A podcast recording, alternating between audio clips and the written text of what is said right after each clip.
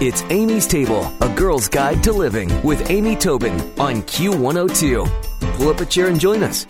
Margaret Moore, known as Coach Meg, is an entrepreneur, a biologist with an MBA, and a 17 year veteran of the biotech industry in the UK, Canada, France, and the US. She was CEO, COO of two biotech ventures, and then she shifted focus from the high tech side of medicine to prevention and well being. And she founded Wellcoaches Corporation to enable people to engage in health giving lifestyles day in and day out. And she's the co author of Organize Your Mind, Organize Your Life. And she's joining us today on Amy's Table. Welcome, Coach Meg.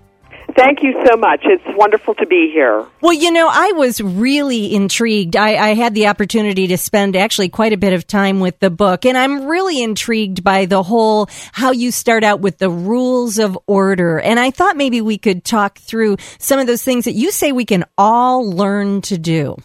Yes, well, what's beautiful about living now and here is that the the field of neuroscience has just been incredibly productive, especially in the last 10 years. So we actually now know about the kind of software that comes installed in our brains, and when we tap into it, it works wonderfully.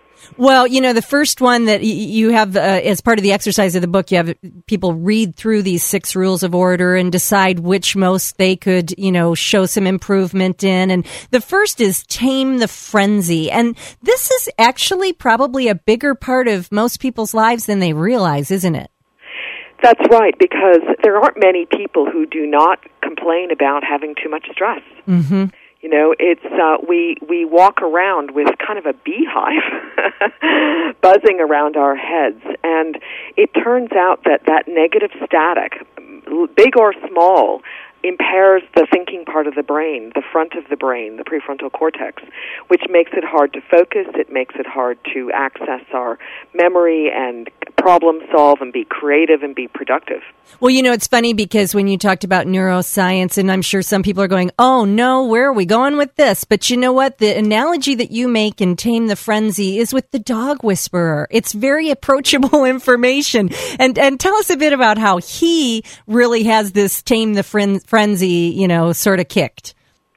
Well, so what what is his trick, and the trick of many people who um, work with um, people or or animals that are stressed, is the ability to pull out the calm, the calm and the presence in the mo- moment of chaos, the ability to tap into it. And so when he puts himself into this deeply calm, present um, and positive state, you know, the interesting thing is that as humans, we pick up the energy of others. It's infectious. Yes. And so, so when someone radiates this calm, mindful, and energetic state, it's not about relaxing. It's about being energetic but being calm at the same time and when that energy is in front of you whether it's an, a man or a, a woman or an, a child or an animal uh, we pick it up and we take it on so, you know, when you say that we can learn that, how, how, how do you get there? How do you get to the point that you can pull that calm? And I think in the book, one of the words that was used is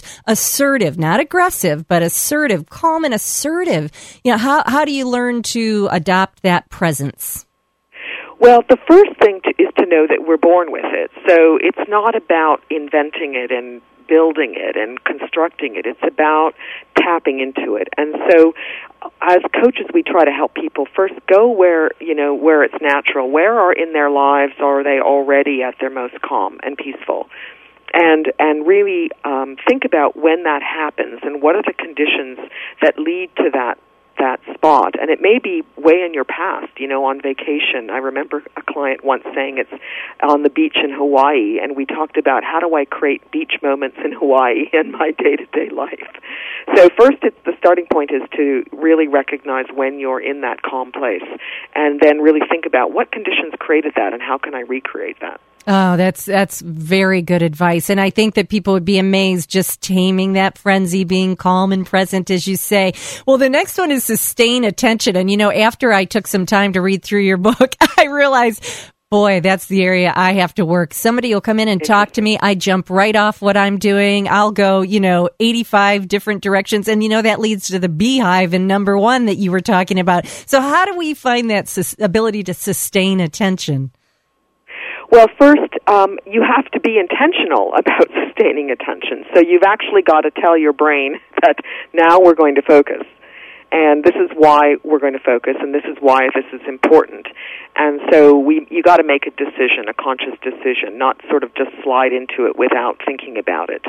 Um, then the next thing is to recognize that the brain is um, has radar and it's always on. And so your brain is constantly scanning the inside and outside for signs of danger and things to be aware of. And so recognizing that distractions are always there, you need to then build a, a more conscious uh, relationship with them. So when they arrive, you stop, take a deep breath and say, huh, what's this distraction about? Is it important? You know, is it my boss calling and I do need to shift focus or is it something that I can that can wait? You know, and most things can wait an hour. Well, I thought that was so interesting how number 2 and number 3, which is apply the brakes, kind of tie in together because as you say there's always this radar searching and it's knowing when to recognize, "Oh, you know what? There's enough distractions now or this is an important distraction. I need to stop focusing on what I was focusing on and apply the brakes. I mean, that's such good information. And sometimes I think it's just the awareness uh, of these being issues in our lives. I think this book helps us really exactly. organize yeah, we, that. You know, again, when when we're when we're sitting on good science, it works. And so when you start to realize that you can put the brakes on, you'll find that it it it may not be that difficult. Now, some people have more difficulty with distractions. I was talking to somebody on New Year's Eve who you know who talks about how hypersensitive she is to distractions. You know, it's hard to sleep. Every little thing wakes her up. Um, so some of us have a harder time. Mm-hmm. But nevertheless, the brain has the inbuilt brakes, so we can and, and choose to apply them. If you're just joining us, we're speaking with uh, Coach Meg, also known as Margaret Moore. She is the co-author of Organize Your Mind, Organize Your Life. You can train your brain to get more done in less time. And you know, one of the interesting things I, I read in the book, Meg, is that you should decide where you think you're going to have the most success for change first. And I, I, think that's interesting. You know, if we go into the new year thinking, oh, wow, we want to, you know, make all these changes and we have failure, that can actually beget more failure, can't it?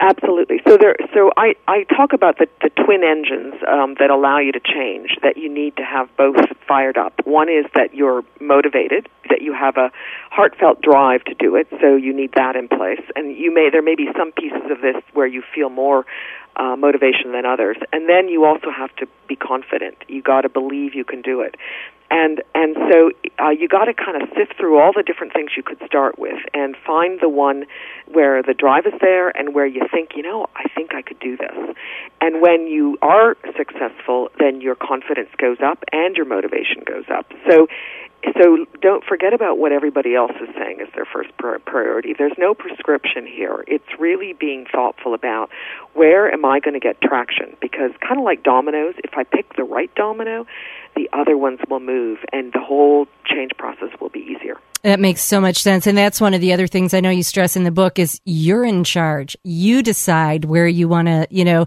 make these improvements or tweaks that'll make life better, not what your spouse or your friend or, you know, other people tell you. Well, I've got to tell you, one of the gems I took away from the book was the launch pad in the morning. I thought that was right. such a great idea. Can you touch on that before we let you go? Yes, so so uh, we had a story about um, one of um, Dr. Hammerness, my co-author's patients, um, who had a real struggle getting her days off on the right start, and that's a lot of us have that you know challenge. And if you if you get off on the wrong footing, it can really impact the rest of the day. And and um, they came up with the idea to create a launch pad, you know, a, a, a place where keys and wallet and all the important things you need were all there, so that when it was time to launch the day, you could grab and run. And so that's an that's an example of an idea that worked really well for one person in terms of taming frenzy at the beginning of the day.